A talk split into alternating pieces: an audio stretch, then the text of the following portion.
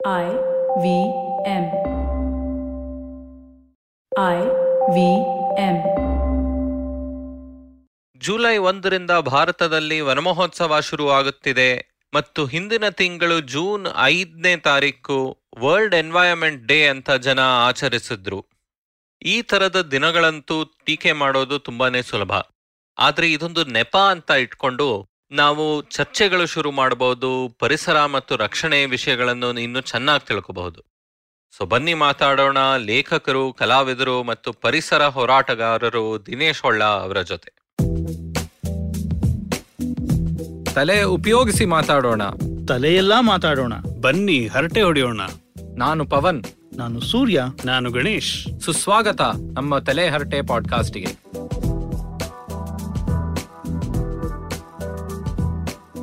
ನಮಸ್ಕಾರ ನಾನು ಪವನ್ ಶ್ರೀನಾಥ್ ಮತ್ತು ಸ್ವಾಗತ ನಮ್ಮ ತಲೆಹರಟೆ ಕನ್ನಡ ಪಾಡ್ಕಾಸ್ಟಿನ ವನ ಮಹೋತ್ಸವ ಎಪಿಸೋಡ್ಗೆ. ಸೂರ್ಯ ಅವರೇ ನಮಸ್ಕಾರ ಹೇಗಿದ್ದೀರಾ? ನಮಸ್ಕಾರ ಪವನ್ ಹೇಗಿದ್ದೀರಾ ನೀವು? ಚೆನ್ನಾಗಿದ್ದೀನಿ. ಅಂಡ್ ಇವತ್ ನಮ್ ಜೊತೆ ಮಂಗಳೂರಿಂದ ದಿನೇಶ್ ಹೊಳ್ಳ ಅವರು ಮಾತಾಡೋಕ್ ಬಂದಿದ್ದಾರೆ. ದಿನೇಶ್ ಅವರೇ ನಮಸ್ಕಾರ ಮತ್ತು ಸ್ವಾಗತ. ನಮಸ್ತೆ ನಮಸ್ತೆ ನಮಸ್ತೆ. ದಿನೇಶ್ ಹೊಳ್ಳ ಅವರು ಸಹ್ಯಾದ್ರಿ ಸಂಚಯದ ಕನ್ವೀನರ್ ಮತ್ತು ನಮ್ಮ ಮಲೆನಾಡು ಕ್ಷೇತ್ರದಲ್ಲಿ ಪರಿಸರವನ್ನು ಕಾಪಾಡಲು ತುಂಬಾ ಕೆಲಸ ಮಾಡ್ಕೊಂಡು ಬಂದಿದ್ದಾರೆ. ದಿನೇಶ್ ಅವರೇ, ನಮ್ಮ ಈ ಒಂದು ಡೆವಲಪ್ಮೆಂಟ್ ಓಟದಲ್ಲಿ ಪರಿಸರ ಮತ್ತು ನಮ್ಮ ವನಗಳನ್ನು ನಾವು ಕಳ್ಕೊತಾ ಇದ್ದೀವಿ. ಇದೆಲ್ಲರಿಗೂ ಗೊತ್ತು.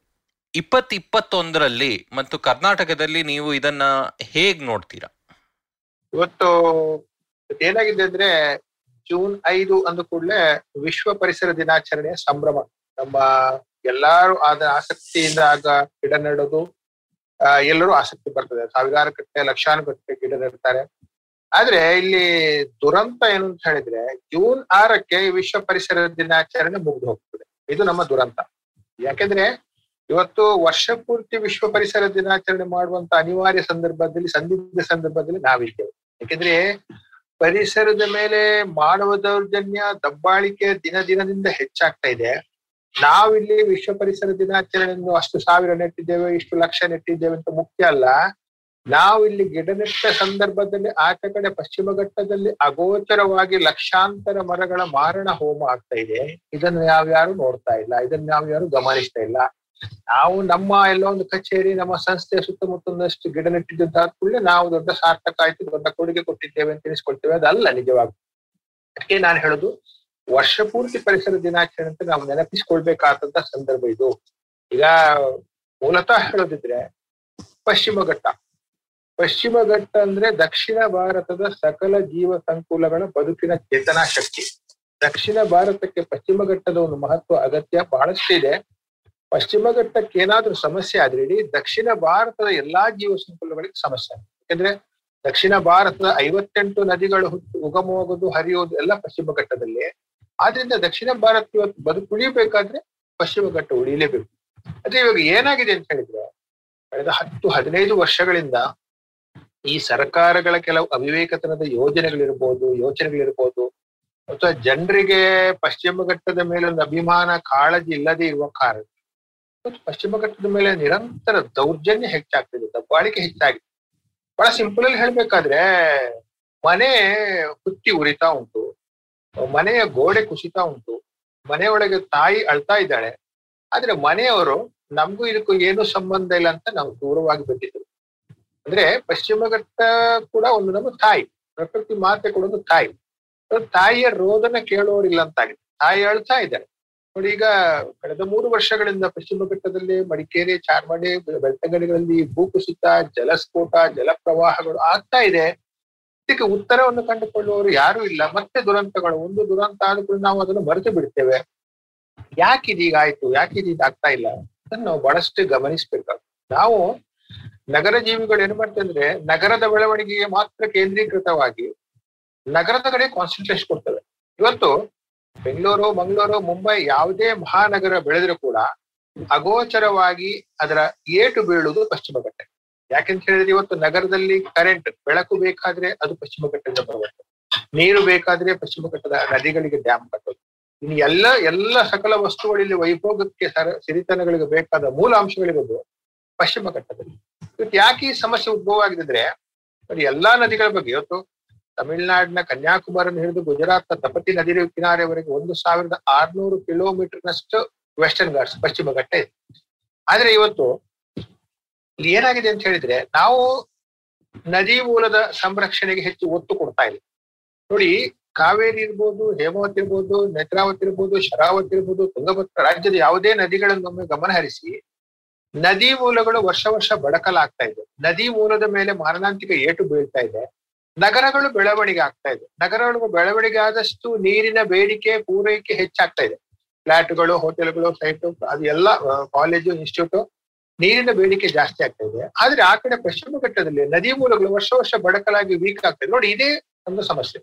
ಇವತ್ತು ಕಾವೇರಿ ವಿಷಯದಲ್ಲಿ ಕರ್ನಾಟಕ, ತಮಿಳುನಾಡಿದ್ದು ಹೋರಾಟ ಇರ್ಬೋದು ಮುನ್ನಾ ಪೆರಿಯಾರ್ ನದಿಗೆ ಕೇರಳ ಮತ್ತು ಕರ್ನಾಟಕದ ಹೋರಾಟ ಇರ್ಬೋದು, ಮಹದಾಯಿ ನದಿಗೆ ಕರ್ನಾಟಕ ಮತ್ತು ಗೋವಾ ಎಲ್ಲ ನೋಡಿ ವಿಚಾರ ನೋಡಿದ್ರೆ ಯಾಕೆ ಇದಾಗ್ತಾ ಉಂಟು ಅಂತ ಹೇಳಿದ್ರೆ ವರ್ಷ ನದಿಗಳು ಬಡಕಲಾಗ್ತಾ ಇದೆ ಇದನ್ನ ನಾವು ಯಾರು ಗಮನ ಹರಿಸ್ತಾ ಇಲ್ಲ. ನಾವು ನಗರದ ಬೆಳವಣಿಗೆ, ಒಂದು ಡ್ಯಾಮ್ ಆಗ್ಬೇಕು, ಫ್ಲೈಓವರ್ ಆಗ್ಬೇಕು, ಸ್ಮಾರ್ಟ್ ಸಿಟಿ ಆಗ್ಬೇಕು ಅಂತ ನೋಡ್ತಾ ಇದ್ದೇವೆ. ಆದ್ರೆ ಇದಕ್ಕೆ ಬೇಕಾಗುವ ನೀರ್ ಎಲ್ಲಿಂದ ತರೋದು, ಇದಕ್ಕೆ ಬೇಕಾಗುವ ವಿದ್ಯುತ್ ಎಲ್ಲಿಂದ ತರೋದು, ಇದಕ್ಕೆ ಬೇಕು ಗಾಳಿ ಬೆಳಕು ತರೋದು ಯಾವತ್ತೂ ನಾವು ಚಿಂತಿಸ್ತಾ ಇಲ್ಲ.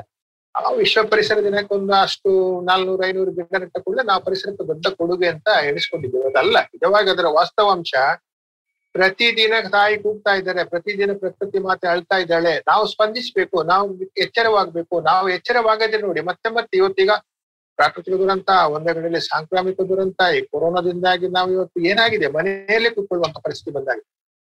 ಅಂದ್ರೆ ಮನುಷ್ಯನಿಗೆ ಒಂದು ಇದೆ, ಏನಂತ ಹೇಳಿದ್ರೆ ವಿಜ್ಞಾನ ಮತ್ತು ತಂತ್ರಜ್ಞಾನ ನನ್ನ ಕೈಯಲ್ಲಿದೆ, ಆ ಸೈನ್ಸ್ ಆನ್ ಟೆಕ್ನಾಲಜಿ ನನ್ನ ಕೈಯಲ್ಲಿದೆ, ನಾನು ಏನನ್ನೂ ಸಾಧಿಸಬಲ್ಲೆ, ಯಾವ ಚಂದ್ರಗ್ರಹ, ಯಾವ ಸೂರ್ಯಗ್ರಹ ಎಲ್ಲಿಗೂ ಹೋಗಿ ಬರಬಲ್ಲೆ ಅಂತ ಒಂದು ಅಹಂ ಇದೆ. ಆಗಿರುವಾಗ ಇವತ್ತು ಕೊರೋನಾದ ಅಂತ ಕಣ್ಣಿಗೆ ಕಾಣದ ಒಂದು ಸಾಂಕ್ರಾಮಿಕ ರೋಗಕ್ಕೆ ನಾವು ಮಾಸ್ಕ್ ಹಾಕಿ ಹೇಡಿಗಳಂತೆ ಮನೆಯಲ್ಲಿ ಕೂತ್ಕೊಂಡಿದ್ದೇವೆ ಅಂತ ಹೇಳಿ ಆದ್ರೆ, ಹಾಗಾದ್ರೆ ಟೆಕ್ನಾಲಜಿ ಎಲ್ಲಿ ಹೋಯ್ತು ಇದರೆಲ್ಲರ ಮೂಲ ಹಂದಿ ನೋಡ್ಬೇಕಾದ್ರೆ ನಾವು ಟೆಕ್ನಾಲಜಿ ನೆಕ್ಸ್ಟ್ ನೇಚರ್ ಫಸ್ಟ್ ಯಾವುದೇ ನೇಚರ್ನ ಎದುರು ಹಾಕೊಂಡು ಯಾವುದೇ ನೇಚರ್ ನಾಶ ಮಾಡಿಕೊಂಡು, ಯಾವ ಟೆಕ್ನಾಲಜಿ ಕೂಡ ನಾವು ಮಾರು ಸ್ಥಾಪಿಸಿದ್ದು ಏನು ಸಾಧ್ಯ ಇಲ್ಲ. ಒಂದು ಸಿಂಪಲ್ ಹೇಳ್ತಾರೆ ನೋಡಿ, ಬೆಂಗಳೂರು ವಿಧಾನಸೌಧ ಇರ್ಬೋದು, ಮೈಸೂರಿನ ಭವ್ಯವಾದ ಅರಮನೆ ಇರ್ಬೋದು, ಇದೆಲ್ಲ ಒಂದು ಬಿದ್ದು ಹೋದ್ರೆ ಅದಕ್ಕಿಂತ ಭವ್ಯವಾದ ಅರಮನೆಯನ್ನು ಅದಕ್ಕಿಂತ ಭವ್ಯವಾದ ವಿಧಾನಸೌಧವನ್ನು ಕಟ್ಟಬಹುದು. ಆದ್ರೆ ಪಶ್ಚಿಮ ಘಟ್ಟದ ಒಂದು ನದಿ ಮೂಲದ ಸೂಕ್ಷ್ಮ ಜೀವವಿದ್ಯುತ ಪ್ರದೇಶ ನಾಶ ಆದ್ರೆ ಯಾವ ಟೆಕ್ನಾಲಜಿ ಕೂಡ ಅದನ್ನು ಮರುಸ್ಥಾಪಿಸಲಿಕ್ಕೆ ಸಾಧ್ಯ ಇಲ್ಲ. ಇದು ನಾವು ಗಮನಿಸಬೇಕು. ಅಲ್ಲಿಯ ಜೀವವಿದ್ಯುತ್ ಹೇಗೆ ಹೇಳಿದ್ರೆ ಹುಲ್ಲಿನಿಂದ ಹಿಡಿದು ಆಕಾಶದ ಮರದವರೆಗೆ ಇರುವೆಯಿಂದ ಹಿಡಿದು ಆನೆವರೆಗೂ ಪ್ರತಿಯೊಂದಕ್ಕೂ ಅವಲಂಬಿತ ಸಂಬಂಧ ಇದೆ. ಒಂದು ಸಿಂಪಲ್ ಹೇಳ್ತೇನೆ ನೋಡಿ. ಪಶ್ಚಿಮ ಘಟ್ಟದಲ್ಲಿ ನೂರಿಪ್ಪತ್ತ್ ಮೂರು ಜಾತಿಯ ಇರುವೆಗಳಿವೆ.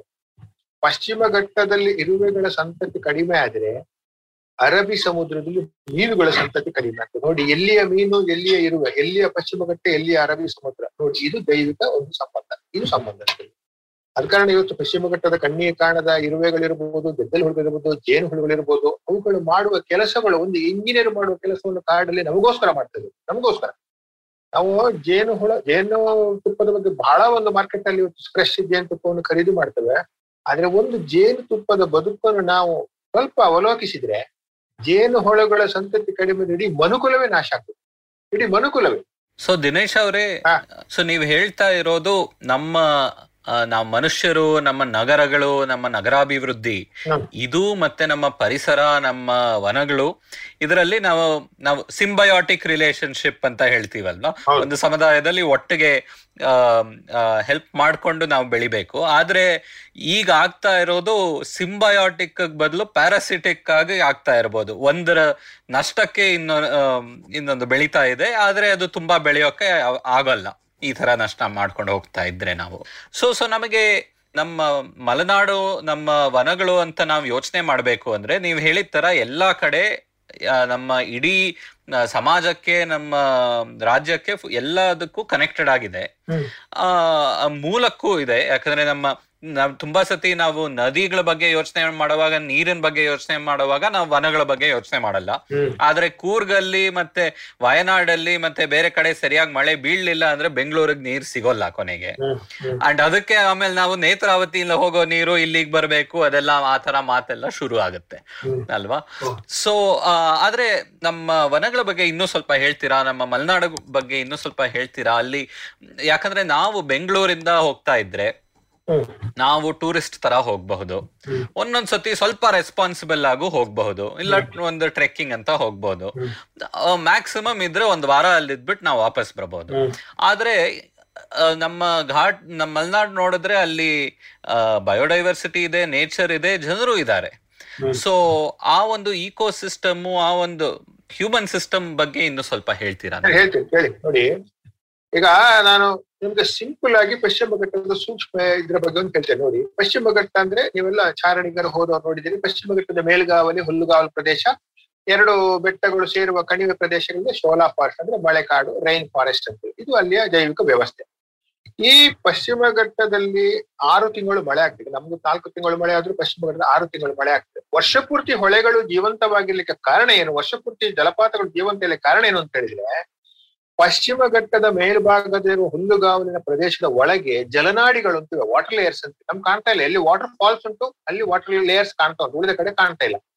ಈಗ ಧಾರಾಕಾರ ಮಳೆವಿರುವಾಗ ಐವತ್ತು ಶೇಕಡ ಮಳೆ ನೀ- ನೀ- ಬೆಟ್ಟದ ಮೇಲ್ಮೈ ಪದರದಲ್ಲಿ ಹರಿದು ಹೋಗ್ತದೆ. ಉಳಿದ ಐವತ್ತು ಶೇಕಡ ನೀರು ಪಶ್ಚಿಮ ಘಟ್ಟದ ಹುಲ್ಲುಗಾವಲಿನ ಒಳಗೆ ಇಂಗಿತಾಗಿ ಅಲ್ಲಿನ ಜಲನಾಡಿಗಳ ಮೂಲಕ ಅಲ್ಲಿನ ಶೋಲಾ ಫಾರೆಸ್ಟ್ಗೆ ಸರಬರಾಜು ಆಗ್ತದೆ. ಈ ಶೋಲಾ ಫಾರೆಸ್ಟ್ನ ವಿಶೇಷತೆ ಅಂತ ಹೇಳಿದ್ರೆ ವರ್ಷ ಪೂರ್ತಿ ಸೂರ್ಯನ ಕಿರಣ ನೆಲಕ್ಕೆ ಬೀಳದಷ್ಟು ಅಂದ್ರೆ ತಿಕ್ಕು ಜಲಬಟ್ಟಲು ಅಂತಿದೆ. ಅಂದ್ರೆ ನೀರಿನ ಟ್ಯಾಂಕ್ ಈಗ ಕೊನೆಗೆ, ಬಚ್ಚಲು ಕೊನೆಗೆ ನೀರು ಸರಬರಾಜು ಮಾಡ್ತೇವೆ. ಅದೇ ರೀತಿಯಲ್ಲಿ ನೀರು ಸ್ಟೋರೇಜ್ ಆಗುವಂತ, ನೀರಿನ ನಾವು ನೀರಿನ ಕ್ಯಾಚ್ಮೆಂಟ್ ಏರಿಯಾ ಅಂತ ಹೇಳ್ತೇವೆ, ನೀರಿನ ಇಳುವರಿ ಪ್ರದೇಶ ಅಂತ. ಈ ನೀರಿನ ಇಳುವರಿ ಪ್ರದೇಶಗಳಲ್ಲಿ ಆರು ತಿಂಗಳು ಮಳೆ ನೀರು ಶೇಖರಣೆಯಾಗಿ ಇನ್ನೊಂದು ಮಳೆಗಾಲವರೆಗೆ ಹಂತ ಹಂತವಾಗಿ ಹೊಳೆಗೆ ನೀರು ಸರಬರಾಜು ಮಾಡುವಂತ ಕೆಪಾಸಿಟಿ ಅಂತ ಶೋಲಾ ಫಾರೆಸ್ಟ್ ಇದೆ.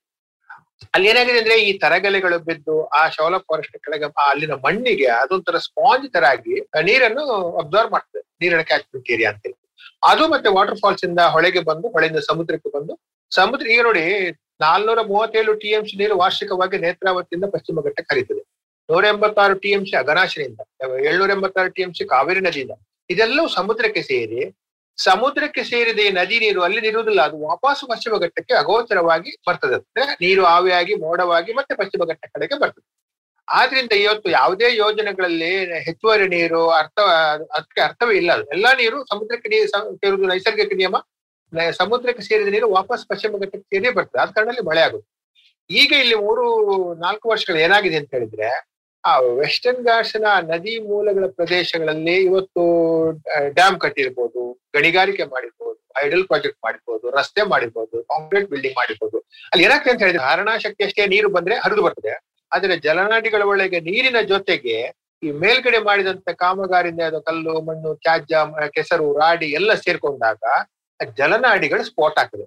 ಆ ಜಲನಾಡಿಗಳು ಸ್ಫೋಟ ಆದಾಗ ಈ ಭೂಕುಸಿತಗಳು ಆಗುವಂತದ್ದು ಅದು ಈಗ ಇತ್ತೀಚಿನ ಮೂರು ವರ್ಷಗಳಲ್ಲಿ ನಿರಂತರ ಆಗ್ತಾ ಉಂಟು. ಅಂದ್ರೆ ಕಾರಣ ಏನಂತ ಹೇಳಿದ್ರೆ ಎಲ್ಲೊಂದ್ ಕಡೆ ನಮ್ಮ ಜಾಸ್ತಿ ಆಗ್ತಂತ ಹೇಳ್ಬೋದು. ಸರಿ, ಈಗ ಹೋಮ್ ಸ್ಟೇ ಇರ್ಬೋದು ರೆಸಾರ್ಟ್ ಇರ್ಬೋದು, ಜನ ಬೆಂಗಳೂರು ನಗರ ಬಂದು ಕಾಡ್ ನೋಡ್ಲಿಕ್ಕೋಸ್ಕರ ಕಾರ್ ಮಾಡಿ ಮಡಿಕೇರಿ ಹೋಮ್ ಸ್ಟೇ ರೆಸಾರ್ಟ್ ಅಲ್ಲಿ ಕೂತ್ಕೊಳ್ಳುವಂತ ಇದೆಲ್ಲ ವ್ಯವಸ್ಥೆ ಸರಿ. ಆದ್ರೆ ಎಲ್ಲೊಂದ್ ಕಡೆ ಇನ್ನಿತರ ಪ್ರಾಜೆಕ್ಟ್ ಗಳಿಂದಾಗಿ ಈ ಭೂಕುಸಿತಗಳಾಗುವಂಥದ್ದು ಅಂದ್ರೆ ಜಲಸ್ಫೋಟಗಳಾಗುವಂಥದ್ದು ನೋಡಿ, ಒಂದ್ ಕಡೆ ಚಂಡಮಾರುತ, ಒಂದ್ ಕಡೆ ಜಲಸ್ಫೋಟ, ಒಂದ್ ಕಡೆ ಭೂಕುಸಿತ.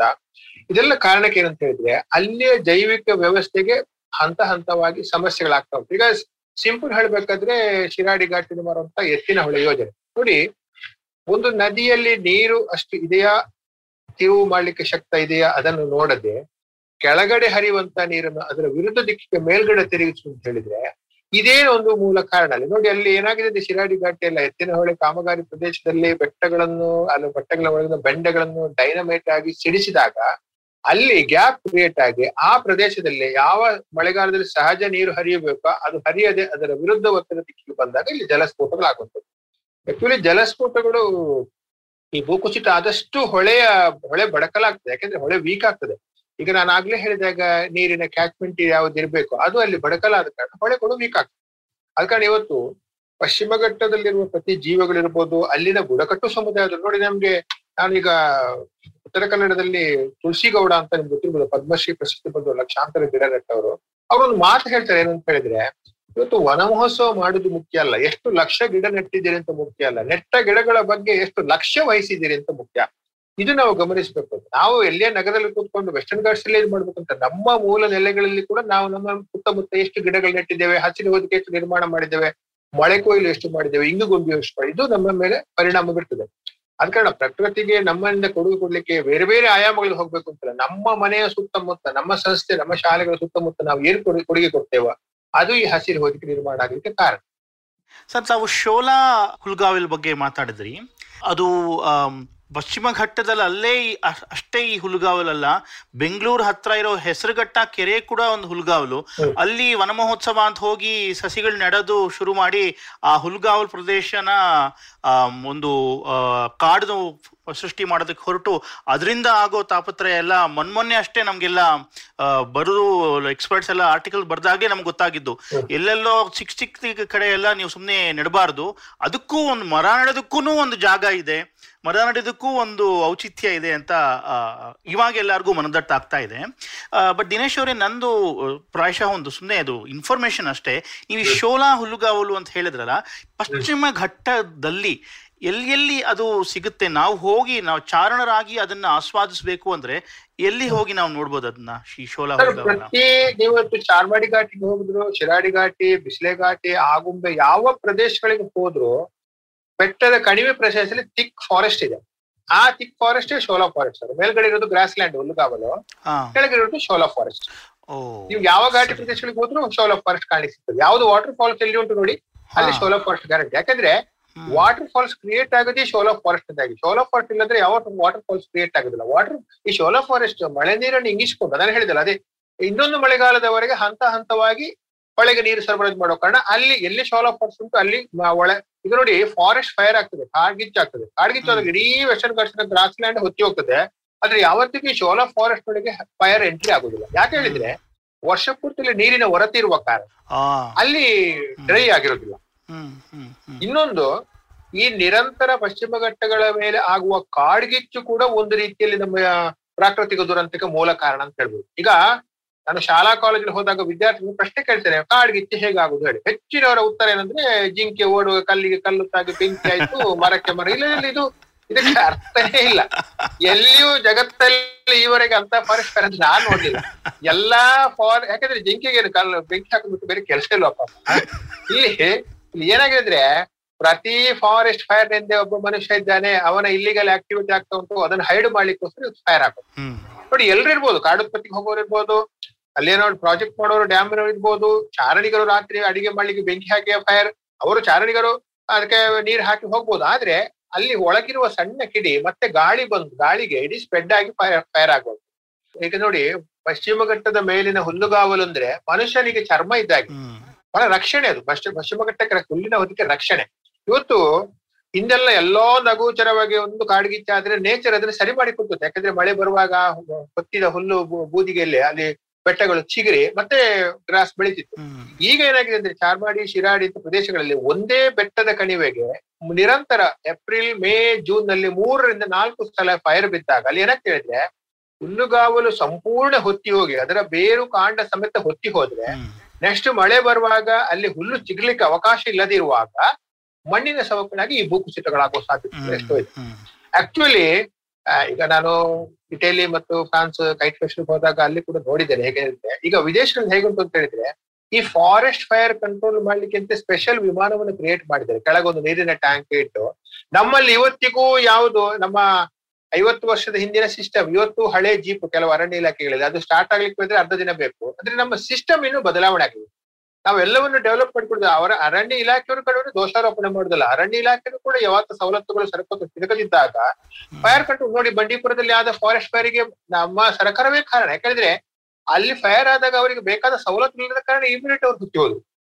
ಈಗ ಎಷ್ಟೋ ಒಂದು ಫೈರ್ ಕಾಡ್ಗಿಚ್ಚು ಅಂತ ಹೇಳಿದ್ರೆ, ಎಷ್ಟೋ ನಮ್ಮ ಕಣ್ಣಿಗೆ ಕಾಣದ ಎಷ್ಟೋ ಜೀವಿಗಳು, ಶಿಲೀಂಧ್ರಗಳು, ಪಾಚಿಗಳು, ಇರುವೆಗಳು, ಗೆದ್ದಲುಗಳು ಎಲ್ಲ ನಾಶ ಆಗಿ ಹೋದ್ರೆ ಇದು ಕೂಡ ನಮ್ಮ ಮುಂದಿನ ಒಂದು ಪ್ರಾಕೃತಿಕ ದುರಂತಕ್ಕೆ ಮೂಲ ಕಾರಣ ಅಂತ ಹೇಳ್ಬೋದು.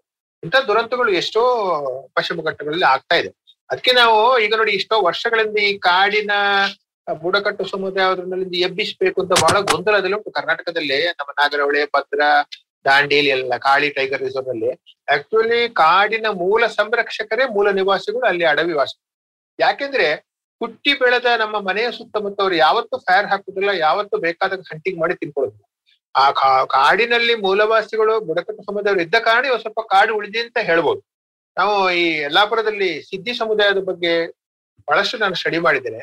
ಈ ಸಿದ್ಧಿ ಸಮುದಾಯದವರು ಮೂಲತಃ ಅವರು ಆಫ್ರಿಕ್ ಆಫ್ರಿಕಾದ ಜಾಂಬೇಶದವರು ಅಲ್ಲಿ ಅವರು ಸಿದಾಂಬಗಳು ಆಮೇಲೆ ಪೋರ್ಚುಗೀಸ್ ಅವ್ರನ್ನ ಇಲ್ಲಿ ಕರ್ಕೊಂಡು ಬಂದ್ರು. ಗೋವಾದಿಂದ ಅವರು ಕಾರವಾರ, ಯಲ್ಲಾಪುರದಲ್ಲಿ ಕುತ್ಕೊಂಡು ಇವತ್ತಿಗೂ ಸಿದ್ಧಿ ಸಮುದಾಯದವರು ಕಾಡನ್ನು ಎಷ್ಟು ಡೆವಲಪ್ ಡಿಪೆಂಡ್ ಆಗಿದ್ದಾರೆ ಅಂತ ಹೇಳಿದ್ರೆ ಕಾಡು ಇಲ್ಲದೆ ಅವರ ಬದುಕಿಲ್ಲ. ಕಾಡನ್ನು ಸಾಮಾಜಿಕವಾಗಿ, ಪ್ರಾಕೃತಿಕವಾಗಿ, ಧಾರ್ಮಿಕವಾಗಿ ಕೂಡ ನಂಬ್ತಾರೆ. ಅವರ ಸಿದ್ಧಿ ಹಬ್ಬ ಅಂತ ಉಂಟು. ಸಿದ್ಧಿ ಹಬ್ಬಕ್ಕೆ ಎರಡು ಕೂ- ಅವರು ಬರೀ ಮರ ಕಡಿಯುವುದಲ್ಲ, ಬರೀ ಎರಡು ಗೆಲ್ಲು ಕೋಲು ತೆಗೆಯುವುದು ಡೋಲು ಬಡಿಲಿಕ್ಕೆ. ಆ ಡೋ, ಕೋಲು ಬ- ತೆಗೆದಕ್ಕೋಸ್ಕರ ಅವರು ಒಂದು ಮರದ ಎದುರಿಗೆ ಒಂದು ತೆಂಗಿನಕಾಯಿ ಅಕ್ಕಿ ಇಟ್ಟು ಕ್ಷಮಾ ಪೂಜೆ ಅಂತ ಮಾಡ್ತಾರೆ. ಅಂದ್ರೆ ನಿನ್ನ ಮರ, ಎರಡು ಗೆಲ್ಲು ನಾನು ಕಡಿತಾ ಇದ್ದೇನೆ ಅಂತೇಳಿ ಕ್ಷಮಾ ಪೂಜೆ ಮಾಡಿ ಇನ್ನೊಂದು ಗಿಡ ನೆಟ್ಟು ಅವರು ಸಿದ್ಧಿ ಹಬ್ಬವನ್ನು ಮಾಡುದು. ಆದ ಕಾರಣ ಇವತ್ತು ಸೋಲಿಗರು, ಕುಡುಬಿ, ಹಾಲಕ್ಕಿ, ಗೊಂಡ, ಗೌಳಿ ಎಲ್ಲಾ ಸಮುದಾಯದಲ್ಲೂ ಕೂಡ ಕಾಡನ್ನು ರಕ್ಷಿಸಿಕೊಂಡು ಬಂದಿದ್ದಾರೆ ಹೊರತು ಅವ್ರು ಯಾರನ್ನು ಕಾಡನ್ನು ಎಲ್ಲೂ ಭಕ್ಷಿಸಿಕೊಂಡು ಬಂದಿಲ್ಲ. ಇವತ್ತು ಏನಾಗಿದೆ ಅಂತ ಹೇಳಿದ್ರೆ ಕೆಲವು ನಮ್ಮ ಯೋಜನೆಗಳಿಗೆ ಅವರು ಅಡ್ಡಿ ಆಗ್ತಾ ಉಂಟು. ಈಗ ಸಿಂಪಲ್ ಹೇಳ್ಬೇಕಂದ್ರೆ ನಾಗರಹೊಳೆಯಲ್ಲಿ ಡಾಕ್ಟರ್ ಉಲ್ಲಾಸ್ಕರ್ ಅಂತ ಮಾಡಿದ ಹುಲಿ ಅಧ್ಯಯನ. ಅವರು ಮಾಡಿದಷ್ಟು ಅಧ್ಯಯನದಲ್ಲಿ ಇವತ್ತು ಅವರು ಸಂಪೂರ್ಣವಾಗಿ ಈ ಬುಡಕಟ್ಟು ಸಮುದಾಯದವರೊಟ್ಟಿಗೆ ಕಾಡಿನ ಬಗ್ಗೆ ಅಧ್ಯಯನ ಮಾಡಿದ್ದು ಹುಲಿಗಳ ಬಗ್ಗೆ ಅಧ್ಯಯನ ಮಾಡಿದ್ರು ಆದ ಕಾರಣ ಬುಡಕಟ್ಟು ಸಮುದಾಯದವರು ಬಹಳವನ್ನಷ್ಟು ಅವರು ಕಾಡನ್ನು ಸಂರಕ್ಷಣೆ ಮಾಡ್ತಾ ಬಂದರು ಅವರಿದ್ದ ಕಾರಣ ಇವತ್ತು ಶೋಲಾ ಫಾರೆಸ್ಟ್ ಇದೆ, ಒಂದಷ್ಟು ಹುಲ್ಲುಗಾವಲು ಉಳಿದ ಇದೆ ಅಂತ ಹೇಳ್ಬೋದು. ಸೊ ದಿನೇಶ್ ಅವರೇ, ಇದರಲ್ಲಿ ನಮಗೆ ಗೊತ್ತು ಅಭಿವೃದ್ಧಿಯಲ್ಲಿ ಬೇರೆ ಬೇರೆ ದಿಕ್ಕಿಂದ ನಮ್ಮ ಕಾಡುಗಳಿಗೆ, ನಮ್ಮ ಪರಿಸರಕ್ಕೆ ಏಟು ಬೀಳುತ್ತೆ. ಆದ್ರೆ ನಮ್ಮ ಫಾರೆಸ್ಟ್ ಡಿಪಾರ್ಟ್ಮೆಂಟ್ ಅಂತ ಯೋಚನೆ ಮಾಡಿದ್ರೆ, ಇಲ್ಲ ಫಾರೆಸ್ಟ್ ಪಾಲಿಸೀಸ್ ಅಂತ ಯೋಚನೆ ಮಾಡಿದ್ರೆ ನಿಮ್ ಪ್ರಕಾರ ಕರ್ನಾಟಕದಲ್ಲಿ ಸರ್ಕಾರದ ಕಡೆ, ಕೇಂದ್ರ ಸರ್ಕಾರ ಆಗ್ಲಿ, ರಾಜ್ಯ ಸರ್ಕಾರ ಆಗ್ಲಿ, ಯಾವ ತರ ಯೋಚನೆ ಇದೆ ಕಾಡಿನ ಬಗ್ಗೆ ಯಾಕಂದ್ರೆ ನಾವು ರಿಸರ್ವ್ ಫಾರೆಸ್ಟ್ ಅಂತ ತುಂಬಾ ಸತಿ ಕೇಳ್ತೀವಿ, ಬೇರೆ ಬೇರೆ ಏರಿಯಾ ರಿಸರ್ವ್ ಫಾರೆಸ್ಟ್ ಆಗಿ ಅಲೋಕೇಟ್ ಮಾಡಿದ್ದಾರೆ ಅಂತ. ಆದ್ರೆ ಅಲ್ಲಿ ಹೋಗಿ ನೋಡಿದ್ರೆ ಯುಕಲಿಪ್ಟಸ್ ಪ್ಲಾಂಟೇಶನ್ ಕಾಣಿಸುತ್ತೆ. ಇದು ಕಾಡ ಇದು ನಮ್ಮೂರ್ ಕಾಡ ಅಂತಾನೆ ಅನ್ಸೋಲ್ಲ. ಇನ್ಫ್ಯಾಕ್ಟ್ ಅದ್ರ ಉಲ್ಟಾನು ಆಗಿದೆ. ಈಗ ತುಂಬಾ ಜನ ಕಾಡು ಅಂತ ಯೋಚನೆ ಮಾಡಿದ್ರೆ ಅವ್ರಿಗೆ ಯುಕಲಿಪ್ಟಸ್ ಮರ ನೆನಪಿಗೆ ಬರುತ್ತೆ. ಸೊ ನಮ್ಮ ಸರ್ಕಾರದ ಫಾರೆಸ್ಟ್ ಡಿಪಾರ್ಟ್ಮೆಂಟ್ ಹೇಗ್ ಯೋಚನೆ ಮಾಡ್ತಾರೆ ನಮ್ಮ ಕಾಡುಗಳ ಬಗ್ಗೆ ಅಂತ ಸ್ವಲ್ಪ ಹೇಳ್ತೀರಾ? ನೋಡಿ, ಇವತ್ತು ಕಾಡನ್ನು ಸಂರಕ್ಷಣೆ ಮಾಡ್ಲಿಕ್ಕೆ forest act wildlife act ಅಥವಾ ಪರಿಸರ ಸಂರಕ್ಷಣೆ ಬೇರೆ ಬೇರೆ ಕಾಯ್ದೆಗಳಿವೆ ಇವತ್ತು. ಆದ್ರೆ ಇಲ್ಲಿ ಮೂಲತಃ ಏನಂದ್ರೆ ಕಾಯ್ದೆಗಳು ಅರಣ್ಯ ಇಲಾಖೆಯ ಕಡತಗಳಲ್ಲಿ ಮಾತ್ರ ಉಳಿದಿವೆ. ಈ ಕಾಯ್ದೆಗಳು ಯಾರಿಗೆ ಅನ್ವಯ ಆಗ್ತದೆ ನೋಡಿ, ಆ ಕಾಯ್ದೆಗಳೇ ಇವತ್ತು ಇಲ್ಲಿ ಅನುಷ್ಠಾನಕ್ಕೆ ಇಲ್ಲ ಅಂತ ಹೇಳಿದ್ರೆ, ನಾನು ನಿಮ್ಗೊಂದು ಬಹಳ ಸಿಂಪಲ್ ಎರಡು ಎಕ್ಸಾಂಪಲ್ ಹೇಳ್ತೇನೆ. ನಾವು ವರ್ಷ ಪೂರ್ತಿ ಚಾರಣಿಗರು ನಾವು ವರ್ಷದಲ್ಲಿ ಎರಡು ಸತಿ ಮೂನ್ ಲೈಟ್ ಟ್ರೆಕ್ಕಿಂಗ್ ಅಂತ ಮಾಡ್ತೇವೆ. ಬೆಳದಿಂಗಳ ಚಾರಣ ಅಂತ ಬಹಳ ಚೆನ್ನಾಗಿದೆ. ಅಂದ್ರೆ ಹಗಲು ಹೊತ್ತಲ್ಲಿ ಬಿಸಿಲು, ಸೆಕೆ ರಾತ್ರಿ ಬೆಳದಿಂಗಳ ಚಾರಣ ಆರಾಮಾಗಿ ಒಂದು ಎಂಜಾಯ್ ಮಾಡ್ಲಿಕ್ಕೆ ಮೂನ್ ಲೈಟ್ ಕಾರನ್ನು ನಾವು ಒಂದ್ಸಲ ದೇವರ ಮನೆ ಫಾರೆಸ್ಟ್ ಇಂದ ಮಿಂಚ್ಕಲ್ಲಿಗೆ ಹೋಗುವಾಗ ಒಂದು ಹನ್ನೊಂದು ಗಂಟೆ ರಾತ್ರಿಗೆ ಒಂದು ಕಡವೆ ನಾವು ಇರುವಲ್ಲಿಂದ ಓಡಿ ಹೋಯ್ತು. ಓಡಿ ಹೋದಲ್ಲೆಲ್ಲ ರಕ್ತ. ಈ ಕಡವೆ ಎಲ್ಲಿ ಹಜ್ಜೆ ಇಟ್ಟು ನೋಡಿ, ಅದು ಓಡಿ ಹೋದಲ್ಲೆಲ್ಲ ರಕ್ತ ಬ್ಲಡ್ ಬ್ಲೀಡ್ ಆಗ್ತಾ ಉಂಟು. ಇಮಿಡಿಯೇಟ್ ನಾವು ಅದು ಎಲ್ಲಿಂದ ಬಂತು ಅಂತ ಟಾರ್ಚ್ ತಗೊಂಡು ಹೋದಾಗ ಅದು ಒಂದು ಕಡೆ, ನೀರಿನ ಇದರಿಂದ ನೀರು ಕುಡಿದು ಬಂದದ್ದು. ಅಲ್ಲಿ ಯಾರೋ ಬಿಯರ್ ಬಾಟ್ಲಿ ಬಿಸಾಡಿದ್ದಾರೆ. ಆ ಗ್ಲಾಸ್ ಇದ್ದು ಪೀಸ್ ಅದರ ಗೊರಸಿಗೆ ಚುಚ್ಚಿ ಬ್ಲಾಕ್ ಆಗಿದೆ. ನೋಡಿ, ಇದಕ್ಕೆ ನಾವು ಏನ್ ಮಾಡಿದೆವು ಅಂದ್ರೆ ನಾವು ನಮ್ಮ ನೈಟ್ ಟ್ರೆಕ್ಕಿಂಗ್ ಕ್ಯಾನ್ಸಲ್ ಮಾಡಿ, ಅಲ್ಲಿ ರೇಂಜ್ ಸಿಗ್ಲಿಲ್ಲ. ಮರುದಿನ ಫಾರೆಸ್ಟ್ ಡಿಪಾರ್ಟ್ಮೆಂಟ್ ಕಾಲ್ ಮಾಡಿದೆವು. ಫಾರೆಸ್ಟ್ ಡಿಪಾರ್ಟ್ಮೆಂಟ್ ಏನ್ ಹೇಳಿದ್ರೆ, ಇದು ನಮ್ಮ ರೇಂಜ್ಗೆ ಬರೋದಲ್ಲ ಅದು ಬೆಳ್ತಂಗಡಿಗೆ ಬರ್ತದೆ. ಸರಿ, ಬೆಳ್ತಂಗಡಿ ರೇಂಜಿಗೆ ಕಾಲ್ ಮಾಡೋಕೆ ಹೇಳಿದ್ರೆ, ಇಲ್ಲ, ನಮ್ಮ ರೇಂಜ್ಗೆ ಬರ್ತದೆ, ಇದು ಮೂಡಿಗೆರೆಗೆ ಬರ್ತದೆ. ನೋಡಿ ಈ ಒಂದು ಕಡವೆಗೆ ಕಾಲಿಗೆ ಚುಚ್ಚಿದ ಸಂದರ್ಭದಲ್ಲಿ ಇಲ್ಲಿಗೆ ರೇಂಜ್ ಮುಖ್ಯ ಆಗುದಿಲ್ಲ. ನಾವು ಎಪ್ಪತ್ತ ಮೂರು ಜನ ಅವತ್ತು ಟ್ರೆಕ್ಕಿಂಗ್ ಕ್ಯಾನ್ಸಲ್ ಮಾಡಿ ಅರಣ್ಯ ಇಲಾಖೆಗೆ ಹೆಲ್ಪ್ ಮಾಡ್ತೇವೆ ಅಂತ ಬಂದೆವು. ಆಗ ಉತ್ತರ ಏನು ಗೊತ್ತಾ ಡಿಪಾರ್ಟ್ಮೆಂಟ್ ಇಂದ? ಇಷ್ಟು ದೊಡ್ಡ ಕಾಡಲ್ಲಿ ಆ ಕಡವೆ ಎಲ್ಲಿ, ಎಲ್ಲಿದೆ ಅಂತ ನಾವು ಹುಡುಕುದು. ನೋಡಿ, ಒಂದು ಕಾಲಿಗೆ ಬೆಟ್ಟಾದ ಕಡವೆ ಎಲ್ಲಿಗೆ ಹೋಗ್ಬೋದು ಅದು? ಎಲ್ಲೋ ಇರ್ಬೋದು. ಇನ್ನೊಂದು ಸಿಂಪಲ್ ಹೇಳ್ತೇನೆ. ಕಲ್ಲತ್ತಗಿರಿ ಫಾರೆಸ್ಟ್ ಅಲ್ಲಿ ನಾವು ಟ್ರೆಕ್ಕಿಂಗ್ ಹೋದಾಗ ಎರಡು ದಿನ ಅಲ್ಲೇ ಇದ್ದೆವು. ಒಂದು ಆರೋಗ್ಯವಾಗಿದ್ದ ಜಿಂಕೆ ಸತ್ತೋಯ್ತು. ಸತ್ತೋಗಿ ಅದನ್ನ ಡಿಪಾರ್ಟ್ಮೆಂಟ್ ಪೋಸ್ಟ್ ಮಾರ್ಟಮ್ ನೋಡ ಮಾಡಿದಾಗ ಅದರ ಹೊಟ್ಟೆಯಲ್ಲಿ ಆರೂವರೆ ಕೆಜಿ ಪ್ಲಾಸ್ಟಿಕ್ ಎರಡು ಚಪ್ಪಲಿ ಒಂದು ಸ್ಕ್ರೂ ಇತ್ತು. ನೋಡಿ ಇದು ನಿಜವಾಗಿ ಇಲ್ಲಿ forest act wildlife act ಎಲ್ಲವೂ ಕಾನೂನಿನಲ್ಲಿ ಉಂಟು ಅಂತ ಹೇಳಿ ಆದ್ರೆ ಈ ಕಾಡಿನ ಒಳಗೆ ಯಾರು ಹೋಗಿ ಪ್ಲಾಸ್ಟಿಕ್ ಬಿಸಾಡಿದ್ರು ಯಾರು ಹೋಗಿ ಬಾಟ್ಲಿ ಎತ್ತಿದ್ರು ಇವರ ಮೇಲೆ ಯಾಕೆ ಕಾನೂನು ತಗೊಳ್ಳಿಲ್ಲ ಇವರ ಮೇಲೆ ಏನೇ ಆಕ್ಷನ್ ಯಾಕೆ ತಗೊಳ್ಳಿಲ್ಲ ಅಂತ ಹೇಳಿದ್ರೆ ಇಲ್ಲಿ ಅರಣ್ಯ ಇಲಾಖೆ ಕೂಡ ಅಸಹಾಯಕರು ನಾವು ಕೂಡ ಎಷ್ಟೋ ಕಡೆಯಲ್ಲಿ ಒಮ್ಮೆ ದೊಡ್ಡರಿ ಗುಟ್ಟದಲ್ಲಿ ಹಂಟಿಂಗ್ ಮಾಡುವಾಗ ಅವರೊಂದು ಮೂವತ್ತು ಜನ ಇದ್ರು ನಾವು ಆರು ಜನ ಇದ್ರು, ನಮ್ಗೆ ಜೋರ್ ಮಾಡಿದ್ರು ಹಂಟಿಂಗ್ ಮಾಡ್ತಾ ಇದ್ರು. ನಾವು ಕೇಳಿದಾಗ ಹೇಳಿದ್ರು, ನಮ್, ನಮ್ಗೆಲ್ಲ ಫಾರೆಸ್ಟ್ ಡಿಪಾರ್ಟ್ಮೆಂಟ್ ಗೊತ್ತು. ಇಲ್ಲಿ ಏನಾಗಿದೆ ಅರಣ್ಯ ಇಲಾಖೆಯವರು ಅಂತ ಹೇಳಿದ್ರೆ, ಎಷ್ಟೋ ಕಡೆ ಅರಣ್ಯ ಇಲಾಖೆಯಲ್ಲಿ ಪ್ರಾಮಾಣಿಕ ದಕ್ಷ ಅರಣ್ಯಾಧಿಕಾರಿಗಳು ಇದ್ದಾರೆ ಗಾರ್ಡ್ಗಳು ಇದ್ದಾರೆ. ಆದ್ರೆ ಇಲ್ಲಿ ಯಾರು ಈ ಕಾನೂನು ಬಾಹಿರವಾಗಿ ಯಾವುದೇ ಅರಣ್ಯ ಇಲ್ಲಿಗಲ್ ಆಕ್ಟಿವಿಟಿ ಫಾರೆಸ್ಟ್ ಮಾಡ್ತಾರೆ ನೋಡಿ ಅವರಿಗೊಂದು ಪೊಲಿಟಿಕಲ್ ಬ್ಯಾಕ್ ಗ್ರೌಂಡ್ ಇರ್ತದೆ. ಅವ್ರಿಗೆ ಇನ್ನೊಬ್ಬ ಯಾರೋ ಇರ್ತಾರೆ. ಆಗ ಇಲ್ಲಿ ಡಿ ಎಫ್ ಇರ್ಲಿ ಆರ್ ಎಫ್ ಇರ್ಲಿ, ಅವರ ಮೇಲೆ ಕಾನೂನು ಕ್ರಮ ತಗೊಳ್ಬೇಕು ಆದ್ರೆ, ಅವರಿಗೆ ಮೇಲಿಂದ ಒತ್ತಡ ಬರ್ತದೆ. ಆಗ ಅವರಿಗೆ ಅವರ ಬದುಕು, ಅವರ ವೃತ್ತಿ, ಅವರ ಹೆಂಡತಿ ಮಕ್ಕಳು ಮುಖ್ಯ ಆಗ್ತದೆ. ಆಗ ಅಲ್ಲಿ ನೋಡಿ ಅಸಹಾಯಕ ಪರಿಸ್ಥಿತಿಯಲ್ಲಿ ಕಣ್ಣಿಗೆ ಕಂಡು, ಪೇಟೆ ಆಡೋದನ್ನು ಕಂಡು ಸುಮ್ಮನೆ ಇಡ್ತಾರೆ ಯಾರೋ ಬೆಂಕಿ ಹಾಕಿ ನೋಡಿ ಸುಮ್ಮನೆ ಇಡ್ತಾರೆ ಯಾಕಂದ್ರೆ ಅವ್ರು, ಅವ್ರದ್ದು ಕೂಡ ಅಸಹಾಯಕ ಪರಿಸ್ಥಿತಿ ಆಗಿದೆ. ಈಗ ಒಂದ್ ಒಂದ್ ಸಿಂಪಲ್ ಹೇಳ್ತೇನೆ. ಈಗ ಶಿರಾಡಿ ಘಾಟಿಯಲ್ಲಿ ಈಗ ನದಿ ತೀರು ಯೋಜನೆ ಮಾಡುದು ಎಲ್ಲ ಅದು ಅರಣ್ಯ ಪ್ರದೇಶ. ಹಾಗಾದ್ರೆ ಅರಣ್ಯ ಪ್ರದೇಶದ ಎಲ್ಲಾ ಕಾನೂನುಗಳನ್ನು ಮೀರಿ ಇವತ್ತು ಅಲ್ಲಿ ಡ್ಯಾಮ್ ಕಟ್ಟಿದ್ದಾರೆ, ಅಲ್ಲಿ ಪೈಪ್ ಲೈನ್ ಹಾಕಿದ್ದಾರೆ. ಸರ್ಕಾರಕ್ಕೆ ಬೇಕು ಬೇಕು ಅಂತ ಯಾವ ಕಾನೂನು ಇಲ್ಲ, ಯಾವ ತರಗಳ ಆದ್ರೆ ನಿರಾಶವಾಗಿ ಆಗ್ತಾ ಉಂಟು ಅಂತ ಹೇಳಿದ್ರೆ. ಹಾಗಾದ್ರೆ ಇಲ್ಲಿ, ಅಂದ್ರೆ ಇದನ್ನ ಅನುಷ್ಠಾನ ಮಾಡುವುದಲ್ಲೇ ಹಿಂದೆ ಆಗ್ತಾ ಉಂಟು ಅಂತ ನಾನು ಹೇಳ್ತಾ ಇದ್ದೇನೆ. ನಮ್ಮ ಚರ್ಚೆ ನಾವು ಮುಂದುವರಿಸೋಣ ಒಂದು ಸಣ್ಣ ಬ್ರೇಕಿನ ನಂತರ. ಕೇಳುಗರೆ, ನಮಸ್ಕಾರ. ನಮ್ಮ ತಲೆಹರಟೆ ಪಾಡ್ಕಾಸ್ಟ್ನ ಈ ಎಪಿಸೋಡ್ ನಿಮ್ಗೆ ಇಷ್ಟ ಆಗಿದ್ರೆ ದಯವಿಟ್ಟು ಒಂದು ನಿಮಿಷ ತಗೊಂಡು ನಿಮ್ಮ ಸೋಷಿಯಲ್ ಮೀಡಿಯಾನಲ್ಲೋ, ಇಲ್ಲ ವಾಟ್ಸ್ಆಪ್ ಅಲ್ಲೋ ಬೇರೆಯವ್ರ ಹತ್ರ ಹಂಚ್ಕೊಳ್ಳಿ. ಐಟ್ಯೂನ್ಸ್ ಎಲ್ಲ ಆಪಲ್ ಪಾಡ್ಕಾಸ್ಟ್ ಅಲ್ಲಿ ನೀವು ಕೇಳ್ತಾ ಇದ್ರೆ ದಯವಿಟ್ಟು ಒಂದು ರೇಟಿಂಗ್ ಮತ್ತು ರಿವ್ಯೂ ನೀಡಿ, ನಮಗೆ ತುಂಬಾನೇ ಸಹಾಯವಾಗುತ್ತೆ. ಮತ್ತು ಕೇಳುಗರೆ, ನಮ್ಮ ತಲೆಹರಟೆ ಕನ್ನಡ ಪಾಡ್ಕಾಸ್ಟ್, ತಕ್ಷಶೀಲಾ ಇನ್ಸ್ಟಿಟ್ಯೂಷನ್ ಮತ್ತು I P S M F, independent public spirited media foundation, ಇವರಿನ ಸಹಾಯದಿಂದ ಸಾಧ್ಯವಾಗಿದೆ. ಅವರಿಗೆ ನಮ್ಮ ಧನ್ಯವಾದ. Hello, everybody. Welcome to another great week on the IVM Podcast Network. If you are not following us on social media, please do. We're IVM Podcast on Twitter, Facebook, and Instagram. We'd like to thank the sponsors on the network this week. Thank you so much to Cred, Ciet, and Global Victoria. Without you guys, this thing would not be possible. So, on the note, Maru Kinayat gives us an overview of the potential Twitter ban in India. On this round is on me. Gauri Devi Dayal was joined by actor producer Purna Jagannathan to talk about her career in Bollywood, Hollywood, and theatre. She talks about the upcoming season of the show Never Have I Ever. On Cyrus Says, we had legendary musician Usha Uttup. She took us through her journey and shared her experiences as the unconventional musician. In the second installment of the Father's Day special on Akla Station Adulthood, Ayushi has a candid conversation with her father, Siddhartha Meen. On the Global Victoria Tech Talks podcast, we showcase some compelling new tech stories coming out of Melbourne. Whether it's from the buzzing gaming industry or the robust ed tech sector, Victoria is increasingly becoming a hub of emerging technology. And we talk to some thought leaders and industry legends about the same. Catch all the action from the World Test Championship on the Edges and Sledges podcast. For our Hindi listeners, we have Khel Niti, which goes live on YouTube every morning. And with that, let's get you back to your show. Welcome back ನಮ್ ಜೊತೆ ಇದ್ದಾರೆ ಸಹ್ಯಾದ್ರಿ ಸಂಚಯದ ದಿನೇಶ್ ಹೊಳ್ಳ ಅವರು so Dinesh ಅವರೇ ಇಲ್ಲಿ ನಮಗೆ ಆ, ನಮ್ ದೇಶದಲ್ಲಿ ನಾವು ಬೇರೆ ಬೇರೆ ಭಾಗಗಳನ್ನ ನೋಡಿದ್ರೆ ಬೇರೆ ಬೇರೆ ಸೆಕ್ಟರ್ಸ್ ನೋಡಿದ್ರೇನು ತುಂಬಾ ಸತಿ ನಮಗೆ ಅನ್ಸುತ್ತೆ ಕಾನೂನೆಲ್ಲ ಸರಿಯಾಗಿದೆ ಆದ್ರೆ ಇಂಪ್ಲಿಮೆಂಟೇಶನ್ ಸರಿಯಾಗಿಲ್ಲ ಅಂತ. ಆದ್ರೆ ಆ ಬರೀ ನಾವು ನ್ಯಾಯ ಕಾನೂನು ಬರ್ದಿರೋದ್ ನೋಡಿದ್ರೆ ಅದ್ರಲ್ಲಿ ಅದು ಎಷ್ಟ್ ಚೆನ್ನಾಗಿ ಅದನ್ನ ಉಪಯೋಗಿಸ್ತಾರೆ ಎಷ್ಟ್ ಚೆನ್ನಾಗಿ ಜನ ಯಾರಿದನ್ನ ಇಂಪ್ಲಿಮೆಂಟ್ ಮಾಡ್ಬೇಕೋ ಅವರು ಇದ್ರಲ್ಲಿ ಬಿಲೀವ್ ಮಾಡ್ತಾರೆ ಅವ್ರದ್ದು ಸೇಮ್ ವ್ಯಾಲ್ಯೂ ಸಿಸ್ಟಮ್ಸ್ ಇದೆ ಅಂತಾನೆ ಅದ್ರ ಮೇಲೆ ನಾವಷ್ಟು ಚರ್ಚೆ ಮಾಡಲ್ಲ. ಅದಕ್ಕೆ ತುಂಬಾ ಸತಿ ನಾವು ನೀವ್ ಹೇಳಿದ್ರಿ ಪ್ರಾಜೆಕ್ಟ್ ಟೈಗರ್ ಆಗ್ಲಿ ಬೇರೆ ಇದ್ರಲ್ಲಿ ನಾವು ವನವಾಸಿ ಜನ ಯಾರು ಇರ್ತಾ ಇದ್ರು ಅವ್ರನ್ನ ಜೊತೆಗೆ ಸೇರ್ಕೊಂಡು ಒಳ್ಳೆ ಕೆಲಸ ಮಾಡಿದ್ರು ಅಂತ.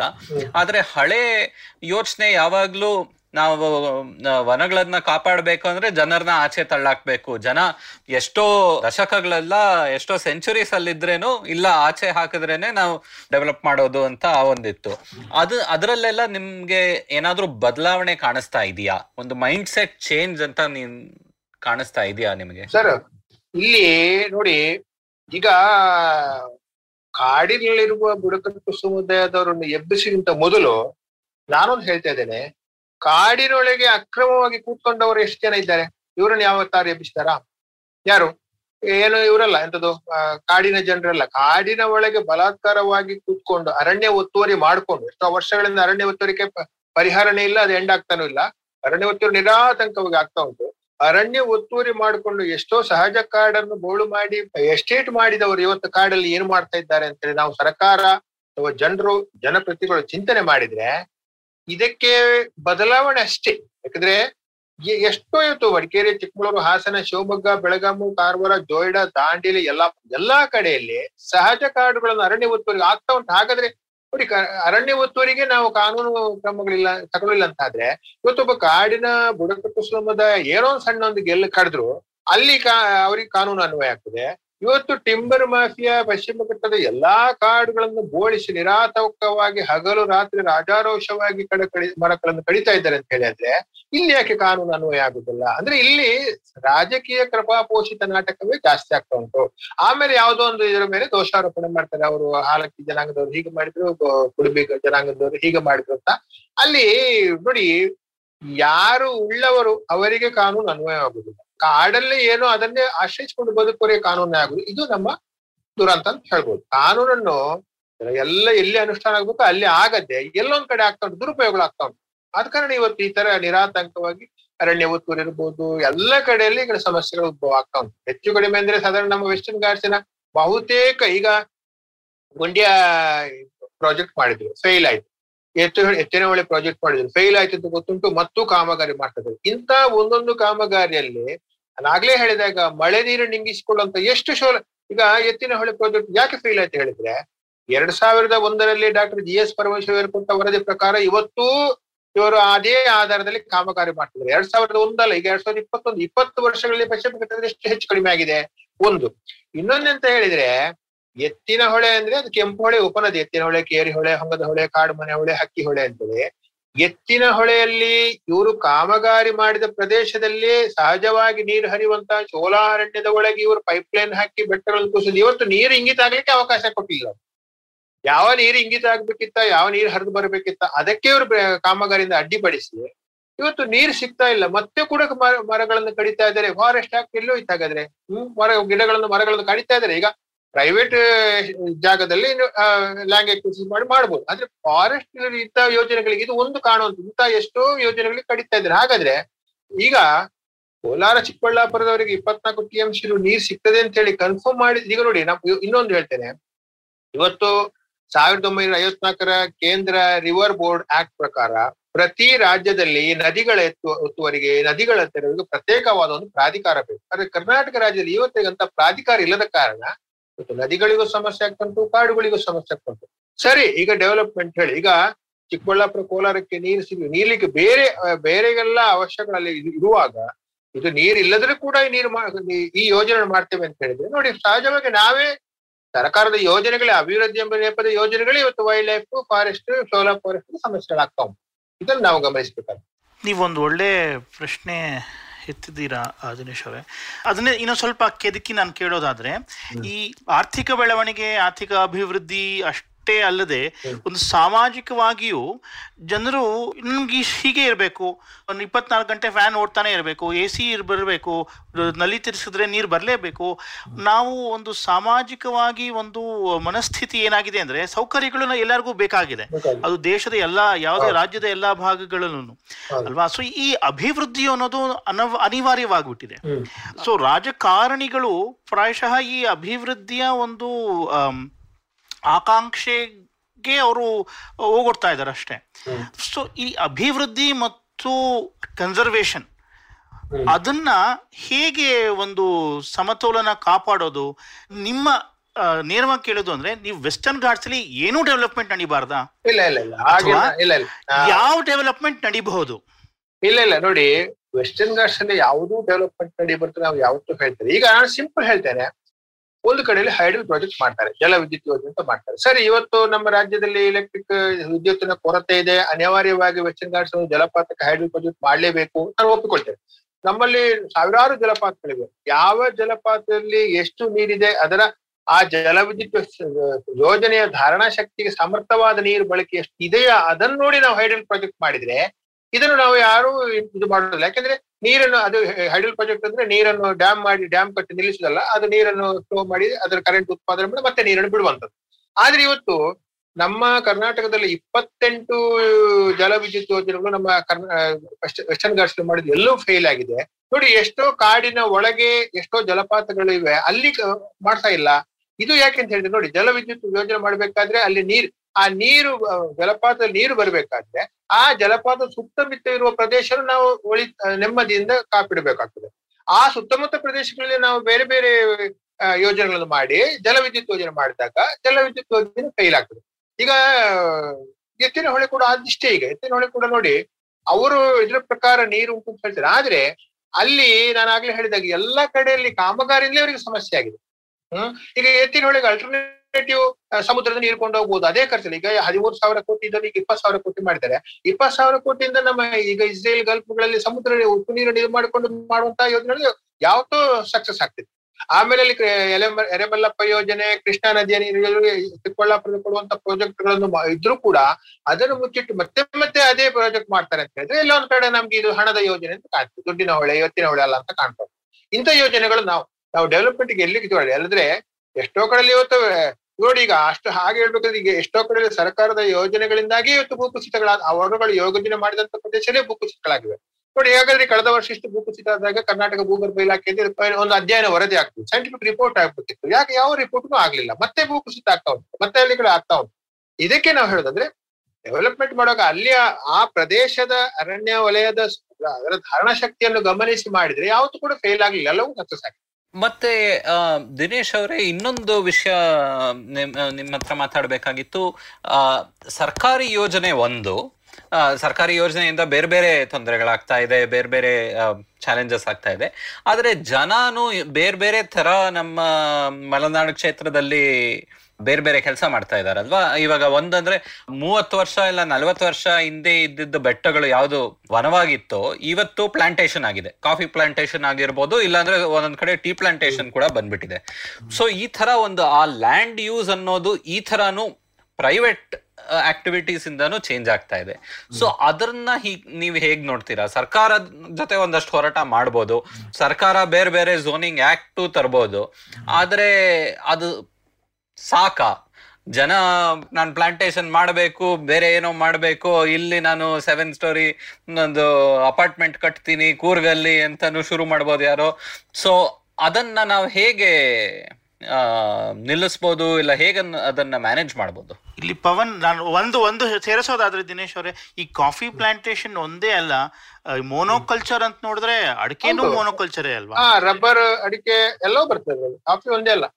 ಈಗ ಮಡಿಕೇರಿ ಚಿಕ್ಕಮಗಳೂರು ಒಂದು ಮಾತು ಮಾತು ಉಂಟು ಏನಂತ ಹೇಳಿದ್ರೆ, ನಾವು ಎಷ್ಟೇ, ಎಸ್ಟೇಟ್ ಮಾಡಿದ್ರು ಕೂಡ ಹಸಿರಿಗೆ ಹಸಿರು, ಗ್ರೀನಿಗೆ ಗ್ರೀನ್, ಅದು ಕಾಡಿಗೆ ಕಾಡಿ ಅಂತೇಳಿ ಹೇಳ್ತಾರೆ ಅವರು. ಗ್ರೀನಿಗೆ ಗ್ರೀನ್, ನಾವೇನು ಗ್ರೀನ್ ಈಗ ಕಾಡಲ್ಲಿ ಸಹಜವಾಗಿ ನೀರು ಇಳುವರಿ ಆಗುವುದಕ್ಕೂ, ಪ್ರೈ, ಅಂದ್ರೆ ಈ ಕಾಫಿ ಎಸ್ಟೇಟ್, ಟೀ ಪ್ಲಾಂಟೇಶನ್ ಅಲ್ಲಿ ನೀರು ಇಳುವರಿ ಅದಕ್ಕೂ ಬಹಳ ವ್ಯತ್ಯಾಸ ಇದೆ.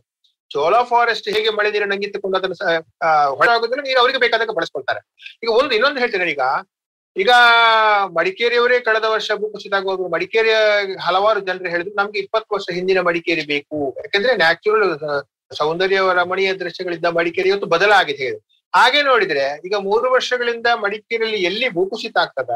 ಆ ಭೂಕುಸಿತ ಆಗುವ ಪ್ರದೇಶಗಳಲ್ಲಿ ಇವತ್ತು ಅರಣ್ಯ ಒತ್ತುವರಿ ಮತ್ತು ಹೋಮ್ ಸ್ಟೇಗಳಿಂದ ಒತ್ತಾಯ ಅಂತ ಸರ್ಕಾರದಿಂದ ಬಂದಿದೆ ಅಂದ್ರೆ, ಸರ್ಕಾರ ಹೇಳಿದೆ, ಅಂದ್ರೆ ಇನ್ನು ಅರಣ್ಯ ಪರಿವರ್ತನೆಗೆ ನಾವು ಕಾನೂನು ತಿದ್ದುಪಡಿ ಮಾಡಿ ಬದಲಾವಣೆ ಮಾಡಬೇಕು ಅಂತೇಳಿ. ಹಾಗಾದ್ರೆ ನೋಡಿ, ಈಗ ಎಲ್ಲೋ ಬೆಟ್ಟದ ಮೇಲೆ ನಾನು ಹೇಳೋದು ಈಗ ಈಗ ನೀವು ಹೇಳಿದಾಗೆ ಜನರು, ಈಗ ನಾವು ಜನಪ್ರತಿನಿಧಿಗಳ ಮೇಲೆ ಸರ್ಕಾರದ ಮೇಲೆ ದೋಷಾರೋಪಣೆ ಮಾಡಿದ್ರೆ ಜನರು ಕೂಡ ಪಶ್ಚಿಮ ಘಟ್ಟದ ಬಗ್ಗೆ ಎಷ್ಟು ಕಾಳಜಿ ವಹಿಸಿದ್ದಾರೆ ಅಂತೇಳಿ ನಾವು ಎಲ್ಲದಕ್ಕೂ ಅವರ ಮೇಲೆ ದೂರದಲ್ಲ ನಮ್ಗೂ ಕೂಡ ಎಂತ ಕಾಳಜಿ ಹೇಳಿ. ಈಗ ಯಾವಾಗ ಪಶ್ಚಿಮ ಘಟ್ಟ ನಾವು ಕಮರ್ಷಿಯಲ್ ಆಂಗ್ಲ್ ವ್ಯಾವಹಾರಿಕ ದೃಷ್ಟಿಕೋನ ನೋಡ್ಲಿಕ್ಕೆ ಶುರು ಮಾಡಿದೆವು, ಅದಕ್ಕೆ, ಅದರ ನಂತರವೇ ನೋಡಿ ಈಗ ಎಲ್ಲಾ ಭೂಕುಸಿತ ಮಡಿಕೇರಿ ಇರ್ಬೋದು, ಚಾರ್ಮಾಡಿ ಇರ್ಬೋದು, ಬೆಳ್ತಂಗಡಿ ಇರ್ಬೋದು ಮೂಡಿಗೆರೆ ಎಲ್ಲ ಕಡೆಯಲ್ಲಿ ಭೂಕುಸಿತ ಆದ ಪ್ರದೇಶದಲ್ಲಿ ಏನಾಗಿದೆ ಅಂತ ಹೇಳಿದಕ್ಕೆ ಮೇಲೆ ಆದಂತ ಮೊದಲು ಭೂಕುಸಿತ ಆಗಲು ನಾರ್ಮಲ್ ಫಾರೆಸ್ಟ್ ಇತ್ತು. ಇವತ್ತಲ್ಲಿ ಎಲ್ಲ ಒತ್ತುವರಿ ಆಗುವುದು, ಆಮೇಲೆ ಬಿಲ್ಡಿಂಗ್ ಕಟ್ಟೋದು ರೋಡ್ ಮಾಡೋದು, ಇದರಿಂದಾಗಿ ಭೂಕುಸಿತ ಆಗಿದೆ ಅಂತೇಳಿ ಎಲ್ಲಾ ಕಡೆಯಿಂದ ಅದು, ಅದಕ್ಕೆ ಅದಕ್ಕೆ ಎಲ್ಲಾ ಸಾಕ್ಷ್ಯಾಂಶಗಳು ದೊರಕಿವೆ. ಅದ ಕಾರಣ ನದಿ ಈಗ ಪಶ್ಚಿಮ ಘಟ್ಟದ ಕಾಡು, ಹೊಳೆ, ನದಿ ಮೂಲ ಜೀವತೆ ಹುಲ್ಲುಗಾವಲು ಅದ್ರ ಪಾಡಿಗೆ ಅದಿದ್ರೆ ಅದಕ್ಕೆ ನಾವು ಇದು, ನಾವು ಯಾವಾಗ್ಲೂ ನಮ್ಮ ನಮ್ಮ ಒತ್ತಡವನ್ನು ಹಾಕಿಕೊಂಡು ಇಂಥ ದುರಂತಗಳು ಆಗುತ್ತೆ. ಕಳೆದ ಮೊನ್ನೆ ಮಳೆಗಾಲಕ್ಕೆ ಮೊದಲೇ ಕುದುರೆ ಮುಖದಲ್ಲಿ ನೇತ್ರಾವತಿಯ ಮೂಲ ಸ್ಥಾನ ಬಲಿಕೆಯಲ್ಲಿ ಭೂಕುಸಿತ ಆಯ್ತು. ಈ ವರ್ಷದ ಈಗ ಆಗಸ್ಟ್, ಈಗ ಬರುವ ವರ್ಷ ಎಲ್ಲಾ ಕಡೆಯಲ್ಲಿ ಭೂಕುಸಿತ ಗ್ಯಾರಂಟಿ ಈಗ ವರ್ಷ ವರ್ಷ ಭೂಕುಸಿತ ಅದಕ್ಕೆ ತಡೆ ಇಲ್ಲ ಯಾಕಂದ್ರೆ ಒಮ್ಮೆ ಭೂಕುಸಿತ ಆದಲ್ಲಿ ಅದು ಇಡೀ ಬೆಟ್ಟದ ಇದನ್ನ ಅದರ ರೂಪರೇಷೆಗಳನ್ನ ಚೇಂಜ್ ಮಾಡಿದ ಕಾರಣ ಮತ್ತೆ ಮತ್ತೆ ಕುಸಿತಗಳಿಗೆ ಕಾರಣ ಆಗ್ತದೆ. ಕಾರಣ ಎಲ್ಲ ನಾವು ಜನಪ್ರತಿಗಳಿರ್ಬೋದು ಜನರಿರ್ಬೋದು ನಮ್ಮ ನಮ್ಮ ಒತ್ತಡಗಳೇ ಜಾಸ್ತಿ ಆಗ್ತಾ ಅಂತ ಹೇಳ್ಬೋದು. ದಿನೇಶ್ ಅವರೇ ಈ ಕ್ಷೇತ್ರದಲ್ಲಿ ನಾವೇನಾದ್ರೂ ಒಂದು ಬದಲಾವಣೆ ತರಬೇಕಂದ್ರೆ ಹೇಗ್ ತರಬಹುದು ಈಗ ನೀವು ಸಹ್ಯಾದ್ರಿ ಸಂಚಯದಲ್ಲಿ ಮತ್ತೆ ನಿಮ್ಮ ಬೇರೆ ಇನಿಷಿಯೇಟಿವ್ಸ್ ಮೂಲಕ ಪರಿಸರದ ಮೇಲೆ ಹೇಗ್ ಕೆಲಸ ಮಾಡ್ತೀರಾ? ಈಗ ನಾವು ಸಹ್ಯಾದ್ರಿ ಸಂಚಯದಿಂದ ಪಶ್ಚಿಮ ಘಟ್ಟ ಸುರಕ್ಷತಾ ಅಭಿಯಾನ ಅಂತ ಮಾಡ್ತಿದ್ವಿ ಈ ಸುರಕ್ಷತಾ ಅಭಿಯಾನ ಮಾಡುವ ಕಾರ್ಯಕ್ರಮ ಏನಂತ ಹೇಳಿದ್ರೆ ಇವತ್ತು ಎಲ್ಲಾ ಶಾಲಾ ಕಾಲೇಜುಗಳಲ್ಲಿ ಟ್ರೆಕ್ಕಿಂಗ್ ಹೋಗ್ತಾರೆ, ಎಲ್ಲ ಮಾಡ್ತಾರೆ. ಆದ್ರೆ ಬರೀ ಹೋದ ಪುಟ್ಟ ಬಂದ ಪುಟ್ಟ ಟ್ರೆಕ್ಕಿಂಗ್ ಅಲ್ಲೇ ಸೀನರಿ ನೋಡಿದ್ರು, ಅದನ್ನ ಸೋಷಿಯಲ್ ಮೀಡಿಯಾದಲ್ಲಿ ಹಾಕಿದ್ರು, ಅಲ್ಲೇ ನಾವೀಗ ಮೂರು ದಿನ, ಮೂರು, ನಾಲ್ಕು ದಿನ ಮಕ್ಕಳನ್ನ ಕರ್ಕೊಂಡು ಹೋಗ್ತೇವೆ ಕಾಡಿಗೆ. ಬೇರೆ ಬೇರೆ ಕಾಡುಗಳಿಗೆ ಕರ್ಕೊಂಡು ಹೋಗ್ತೇವೆ. ನಾವು ಈ ಸ್ಟೂಡೆಂಟ್ಸ್ಗೆ ಏನ್ ಮಾಡ್ಬೇಕು ನೋಡಿ ಮೊದಲನೇದಾಗಿ ಇಲ್ಲಿ ಮಕ್ಕಳಿಗೆ ಪರಿಸರ ಪಾಠ ಆಗ್ಬೇಕು ಮನೆಯಿಂದ ಬರ್ಬೇಕು, ಶಾಲೆಯಿಂದ ಬರ್ಬೇಕು. ಹ್ಮ್? ಈಗ ಸಮಾಜ, ವಿಜ್ಞಾನ, ಗಣಿತ ಹೇಗೆ ಒಂದು ಪರಿಸರ ಪಾಠ ಕೂಡ ಶಾಲೆಯಲ್ಲಿ ಇದ್ರೆ ಅವನಿಗೆ ಹುಟ್ಟಿನಿಂದ ಬಾಲ ಇದ್ರಿಂದೇ ಅವನಿಗೆ ಬರುವಾಗ ಓ, ಇದು ನನ್ನ ಕಾಡು, ಇದು ನಮ್ಮ ಮರಗಿಡಗಳು ನಮ್ಮ ಪರಿಸರ, ಇದನ್ನ ಉಳಿಸ್ಬೇಕು ಉಳಿಸ್ಬೇಕು ಅಂತ ಬರ್ತಾವ. ನಾ ನೋಡಿ ಈಗ ನಾವು ಮಂಗಳೂರಿನಲ್ಲಿ ಎಲ್ಲಾ ಕಾಲೇಜಿನವರಿಗೆ ಪಶ್ಚಿಮ ಘಟ್ಟ ಅಂದ್ರೆ ಚಂದ, ಅಲ್ಲಿ ವಾಟರ್ ಫಾಲ್ಸ್ ಹೋಗೋದು ಎಂಜಾಯ್ ಮಾಡೋದು ಆದ್ರೆ ಅದರ ಜೊತೆಗೆ ಅಲ್ಲಿಯ ವಾಟರ್ ಫಾಲ್ಸ್ ಇಂಪಾರ್ಟೆನ್ಸ್ ಅಲ್ಲಿ ಕಾಡಿನ ಅಗತ್ಯ, ಅದರ ಮಹತ್ವವನ್ನು ನಾವು ಪಶ್ಚಿಮ ಘಟ್ಟದ ಮೇಲೆ ಹೋಗಿ ಪಾಠ ಮಾಡ್ತೀವಿ. ಅಂದ್ರೆ ಇದು ಪ್ರಾಕೃತಿಕ ಪಾಠ, ಪರಿಸರ ಅಧ್ಯಯನ ಚಾರಣ ಅಧ್ಯಯನ ಚಾರಣ. ಸೋಮ ಸ್ಟೂಡೆಂಟ್ಸ್ ಡಾಕ್ಯುಮೆಂಟರಿ ಮಾಡ್ಕೊಂಡು ಬದಲಾವಣೆ ಆಗಿದ್ದಾರೆ. ಆಗ ನದಿ ಊರಂದ್ರೆ ಅಂದ್ರೆ ಏನು, ಹುಲ್ಲುಗಾವಲು ಏನು ಹುಲ್ಲುಗಾವಲಿಂದ ಶೋಲಗಾಡಿಗೆ ಸಂಬಂಧ ಏನು, ಈ ವೈಲ್ಡ್ ಲೈಫ್ಗಳು ಏನು, ಇದೆಲ್ಲ. ಈಗ ಅಂಕೋಲದಲ್ಲಿ ಯಲ್ಲಾಪುರದಲ್ಲಿ ಈ ಬುಡಕಟ್ಟು ಸಮುದಾಯದವರ ಮನೆಯಲ್ಲಿ ಈಗ ಸುಪ್ರಿ ಬೊಮ್ಮಗೌಡ ನೀವು ಕೇಳಿರ್ಬೋದು. ಸಾಲುಮರ ತಿಮ್ಮಕ್ಕ ಸುಪ್ರಿ ಬೊಮ್ಮಗೌಡ ತುಳಸಿ ಗೌಡ ಡಿಯಾಗೋ ಸಿದ್ದಿ ಇವರದೆಲ್ಲ ಹೋಗಿ ಅವರ ಜೊತೆ ಮೂರು ದಿನ ಕಾಡಲ್ಲಿ ತಿರುಗಾಡ್ತಾರೆ. ಅವರು ಈ ಕಾಡು ಏನು, ಇದೆಲ್ಲವನ್ನು ಅವರು ವಿವರಿಸುವಾಗ ಸ್ವಲ್ಪ ಈಗ ನಲ್ವತ್ತು ಸ್ಟೂಡೆಂಟ್ಸ್ ಅಲ್ಲಿ ನಲವತ್ತು ಇಲ್ಲ ಒಂದು ಹತ್ತು ಆರರಿಂದ ಹತ್ತು ಸ್ಟೂಡೆಂಟ್ಸ್ ಆದ್ರೆ ಸ್ವಲ್ಪ ಬದಲಾವಣೆ ಆಗ್ತಾರೆ ಮತ್ತೆ ಅವರನ್ನು ಫಾಲೋ ಅಪ್ ಮಾಡ್ಬೇಕು. ಮತ್ತೆ ಕಾಲೇಜ್ಗೆ ಹೋಗ್ಬೇಕು. ಏನ್ ಮಾಡಿದ್ದಿ, ಏನ್ ಮಾಡಿ, ಹೇಳಿದ್ರೆ ಆಗ ಎಲ್ಲೋ ಒಂದ್ ಕಡೆ ನಮ್ಗೆ ಇದು ಮುಂದೆ, ನಮ್ಗೆ ಇದುವೇ ಅಗತ್ಯ. ಇದನ್ನು ಉಳಿಸ್ಬೇಕು ಅಂತ ಹೇಳಿ ಒಂದು ಮನೋಭಾವ ಬೆಳವಣಿಗೆ ಆಗ್ತದೆ. ಅದ್ರ ಜೊತೆಗೆ ಬೇರೆ ಸಿಟಿಯಲ್ಲಿ ಈಗ ನೀರು ಇದಾದಾಗ ಬೀದಿ ನಾಟಕ ಮಾಡ್ತೇವೆ, ಅಥವಾ ಅಲ್ಲಿ ಅಲ್ಲಿ ಕಾಡ್ ಇಂಥದ್ದೆಲ್ಲ ಬೇರೆ ಬೇರೆ ಜಾಗೃತಿಗಳನ್ನು ನಾವು ಮಕ್ಕಳಿಗೆ ಮಾಡಿದಾಗ, ಆ ಈಗ ಏನಂದ್ರೆ ನಾನು ಮಂಗಳೂರು ಹೇಳ್ತಾ ಇದ್ದಾರೆ. ನಾವು ಏನ್ ಹೇಳ್ತಿದ್ರೆ ಪೇರೆಂಟ್ಸ್ ಮಕ್ಕಳನ್ನು ಶಾಪಿಂಗ್ ಮಾಡಿಸೋದು, ಅಲ್ಲಿ ಕರ್ಕೊಂಡು ಇಲ್ಲಿ ಒಂದು ಹಳ್ಳಿ ಕರ್ಕೊಂಡು ಹೋಗೋದು ಒಂದು ಗದ್ದೆ ಕರ್ಕೊಂಡು ಹೋಗೋದು ಒಂದು ಜಲಪಾತ ಕರ್ಕೊಂಡು ಹೋಗೋದು ಆಗ ಇವ್ರಿಗೆ ಏನಾಗ್ತದೆ, ಈ ಕಾಂಕ್ರೀಟ್ ಕಾಡೇ ಸತ್ಯ, ಅದ್ರ ಆಚೆ ಏನು ಇಲ್ಲ ಅಂತ ಅದೇ ಒಂದು ಹಳ್ಳಿಗೆ, ಒಂದು ಗದ್ದೆಗೆ, ಒಂದು ರೈತನ ಮನೆಗೆ ಹೋದಾಗ, ಓ ರಿಯಲ್ ಇಲ್ಲಿ, ನಾವು ಇವತ್ತು ಮಾಲ್ಗಳಲ್ಲಿ ತಗೊಳ್ಳುವಂತ ಎಲ್ಲಾ ಐಟಮ್ಸ್ಗಳು ಇಲ್ಲಿ ಗದ್ದೆಯಿಂದ ಬರೋದು ಈ ಗದ್ದೆಯಲ್ಲಿ ರೈತ ಎಷ್ಟು ಕಷ್ಟಪಡ್ತಾನಂತ ಅವ್ರಿಗೆ ಆ ಮೂಲ ಇದಾದ್ರೆ ಅವರಿಗೆ ಎಲ್ಲದ್ರ ಬಗ್ಗೆ ಒಂದು ಕಾಳಜಿ ಬರ್ಬೋದು ಅಂತ ಪ್ರಯತ್ನಗಳು ಮಾಡ್ಬೋದು ಸ್ಪೆಷಲಿ ಮಕ್ಕಳಿಗೆ ಬರ್ಬೇಕು. ನಾವು ರಾಜ್ಯ ಸರ್ಕಾರಕ್ಕೆ ಮೂರು ಇದು ಬರ್ದಿದ್ದೇವೆ. ಅಂದ್ರೆ ಪರಿಸರ ಪಾಠ ಆಗ್ಲೇಬೇಕು. ಶಾಲಾ ಕಾಲೇಜು ಕೇವಲ ಅವನ ಮಹೋತ್ಸವ ಒಂದು ಗಿಡ ನೆಡುದು ಮಕ್ಕಳಿಗೆ ಗಿಡ ನೆಟ್ಟು ಮತ್ತೆ ಅದ್ರ ಮೂರು ದಿನದ ಗಿಡದ ಇದು ಸಮೇತ ಇರುದಿಲ್ಲ ಅದಲ್ಲ. ಆ, ಈಗ ನಾವು ಮಂಗಳೂರಲ್ಲಿ ಹೆಚ್ಚಾಗಿ ಶಾ ಶಾಲೆಗಳಿಂದ ಮಕ್ಕಳಿಂದ ಗಿಡ ನಡೆಸುದು. ಆ ಮಕ್ಕಳಿಗೆ ಒಂದು ಜವಾಬ್ದಾರಿ ಕೊಡ್ತದೆ ಅವರವರ ಹುಟ್ಟು ಹುಟ್ಟುಹಬ್ಬದ ದಿನ ಶಾಲೆಯಲ್ಲಿ ಅವರಿಂದ ಒಂದು ಗಿಡ ನಡೆಸುದು. ಆಗ ಏನಾಗ್ತದೆ ಅಂತ ಹೇಳಿದ್ರೆ, ಈಗ ಹುಟ್ಟುಹಬ್ಬಕ್ಕೆ ಅವರು ಐಸ್ ಕ್ರೀಮ್ ಕೊಡ್ತಾರೆ, ತಿಂಡಿ ಕೊಡ್ತಾರೆ, ಎಲ್ಲ ಮಾಡ್ತಾರೆ. ಹುಟ್ಟುಹಬ್ಬ ಒಟ್ಟಿಗೆ ಎಂಜಾಯ್ ಮಾಡಿದ ಫ್ರೆಂಡ್ಸ್ ಎಲ್ಲ ಜಗಳ ಮಾಡಿ ಹೋಗ್ಬೋದು. ನಾವು ಅವ್ರಿಗೆ ಹೇಳುದು, ನೋಡಿ ನಿಮ್ಗೆ ಯಾರು ದೂರ ಆದ್ರೂ ನೀನ್ ನೆಟ್ಟ ಗಿಡ, ನೀನು ಎಸ್ ಎಲ್ ಸಿ ವರೆಗೆ ಇಲ್ಲಿರುವಾಗ ಪ್ರತಿ ದಿನ ನಿನ್ನ ಬರ್ತ್ಡೇಗೆ ಒಂದೆರಡು ವಯಸ್ಸನ್ನು ಕೌಂಟ್ ಮಾಡುದು ನೀನು ನೆಟ್ಟ ಗಿಡ ಮಾತ್ರ. ಆಮೇಲೆ ಶಾಲಾ ಕಾಲೇಜುಗಳಲ್ಲಿ ಅವರಿಂದ್ರೆ ಗೋಡೆಯಲ್ಲಿ ಚಿತ್ರ ಬರೆಸು ಪರಿಸರಕ್ಕೆ ಸಂಬಂಧಪಟ್ಟ ವಿಚಾರಗಳು. ಆಗ ಶಾಲೆಯ ಬಗ್ಗೆ, ಪರಿಸರದ ಬಗ್ಗೆ ಅವರೇ ಮಾಡಿದ ಚಿತ್ರ ಆದ ಕಾರಣ ಅದರದ್ದು ಶಾಲೆಯ ಬಗ್ಗೆ ಒಲವು ಬರ್ತದೆ. ಈ ತರ ಮಕ್ಕಳಿಂದ ಜಾಗೃತಿ ಮಾಡಿಸಿದ್ರೆ ಆ ಮಕ್ಕಳು ಬದಲಾವಣೆ ಆಗುವ ಸಾಧ್ಯತೆ ಇದೆ. ಎಷ್ಟೋ ಮಕ್ಕಳು ನಗರದ ಮಕ್ಕಳು ಬದಲಾವಣೆ ಆಗ್ತದೆ ಯಾಕಂದ್ರೆ ಅವ್ರಿಗೆ ಗೊತ್ತಿಲ್ಲ, ಅವರಿಗೆ ಮಾಹಿತಿ ಇಲ್ಲ. ಅವರಿಗೆ ಅದರ ಅನುಭವ ಇಲ್ಲ, ಜ್ಞಾನ ಇಲ್ಲ. ಏನ್ ಆಗ್ತದೆ ನಾವು ಸಿಟಿಯಲ್ಲಿ ಕೂತ್ಕೊಂಡು ಎಲ್ಲ ಇಟ್ಕೊಂಡು ಅದರ ಆಚೆ ಪಶ್ಚಿಮ ಘಟ್ಟ ಏನಿದೆ? ಅದರ ಮೂಲ ಅಲ್ಲಿ ಅಂಶಗಳು ಏನಿವೆ? ಅಲ್ಲಿ ಪ್ರತಿಯೊಂದು ಜೀವ ವೈದ್ಯತೆಗಳು ಎಷ್ಟು ಪ್ರಮುಖ ಪಾತ್ರ ವಹಿಸ್ತದೆ ನಮ್ಮ ನಾಡಿನ ಇದಕ್ಕೆ ಅಂತೇಳಿ. ಈ ಈ ತರ ಒಂದು ಪರಿಸರ ಪಟ್ಟ ಜಾಗೃತಿ ಮಾಡಿದ್ರೆ ಮಕ್ಕಳಿಗೆ ಬದಲಾವಣೆ ಆಗ್ತದೆ ಮುಂದಿನ ಇದಕ್ಕೂ ಸ್ವಲ್ಪ ಅರಿವು ಮೂಡ್ಬೋದು. ದಿನೇಶ್ ಅವರೇ ತಾವು ತುಂಬಾ ಚೆನ್ನಾಗಿ ಇದು ಹೇಳಿದ್ದೀರಾ ಆ, ಈ ನಾವು ತಿಳಿಸ್ಕೊಟ್ಟಿದ್ದೀರಾ ನಮಗೆ. ನಾನು ಪವನ್ ಸ್ವಲ್ಪ ಸ್ಟುಪಿಡ್ ಅನ್ನೋಂಥ ಕ್ವೆಶನ್ಸ್ನು ಕೇಳಿದ್ದೀವಿ. ಬಟ್ ಕೇಳುಗರ ಪರವಾಗಿ ಹಾಗೂ ಪವನ್ ಪರವಾಗಿ ತಲೆಹರಟೆ ತಂಡದ ಪರವಾಗಿ ತುಂಬ ನಾವು ಆಭಾರಿ ತಾವು ಬಿಡು ಮಾಡಿಕೊಂಡು ನಮ್ಮ ಕಾರ್ಯಕ್ರಮಕ್ಕೆ ಬಂದಿದ್ದೀರಾ. ತುಂಬ ಸಂತೋಷ ಸರ್. ತುಂಬ ಧನ್ಯವಾದ. ತುಂಬಾ ಧನ್ಯವಾದ. ಇವತ್ತಿನ ಎಪಿಸೋಡ್ ಇಷ್ಟ ಆಯ್ತಾ? ಹೊಸ episode ಕೇಳೋದಿಕ್ಕೆ I V M podcast app ಅಥವಾ ಇನ್ ಯಾವುದಾದ್ರೂ ಪಾಡ್ಕಾಸ್ಟ್ ಆ್ಯಪ್ ಡೌನ್ಲೋಡ್ ಮಾಡಿ ತಲೆ ಹರಟೆ ಕನ್ನಡ ಪಾಡ್ಕಾಸ್ಟ್ಗೆ ಸಬ್ಸ್ಕ್ರೈಬ್ ಮಾಡಿ. ನಾವು ಫೇಸ್ಬುಕ್ ಟ್ವಿಟರ್ ಇನ್ಸ್ಟಾಗ್ರಾಮ್ ಎಲ್ಲಾ ಕಡೆ ಇದ್ದೀವಿ. ಫಾಲೋ ಮಾಡಿ at Harate pod H A R A T E P O D ಇನ್ನೂ ಏನಾದರೂ ಹಂಚ್ಕೋಬೇಕಾಗಿದ್ರೆ ಇಮೇಲ್ ಕಳಿಸಿ Harate pod at Gmail dot com. ನಮ್ಮ ಈ ಕನ್ನಡದ ಹೊಸ ಪಾಡ್ಕಾಸ್ಟ್ ಬಗ್ಗೆ ಎಲ್ಲರಿಗೂ ತಿಳಿಸಿ. ಅಣ್ಣ ತಮ್ಮ ಅಕ್ಕ ತಂಗಿ ಅಂಕಲ್ ಆಂಟಿ ಮನೆಯಲ್ಲಿರೋ ಟಾಮಿ ಊರಲ್ಲಿರೋ ಫ್ರೆಂಡ್ಸು ಎಲ್ಲರಿಗೂ ಹೇಳಿ ಮುಂದಿನ ವಾರ ಮತ್ತೆ ಭೇಟಿಯಾಗೋಣ ಧನ್ಯವಾದ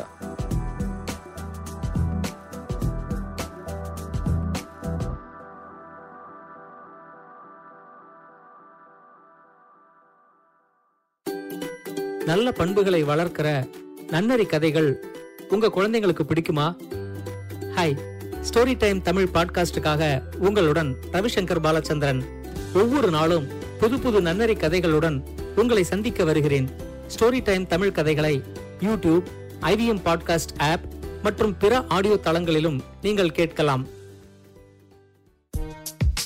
2020 is a difficult year. A global pandemic, protests, elections, recessions. You get the picture. What we need is a space where we can have nuanced discussions about global affairs and foreign policy. That's where I come in. My name is Hamsini Hariharan, and I host the States of Anarchy podcast. Every second Tuesday, I speak to experts in the field of international relations to make a little more sense of the world. So join me on the IVM podcast app, website, or wherever you're listening to me right now.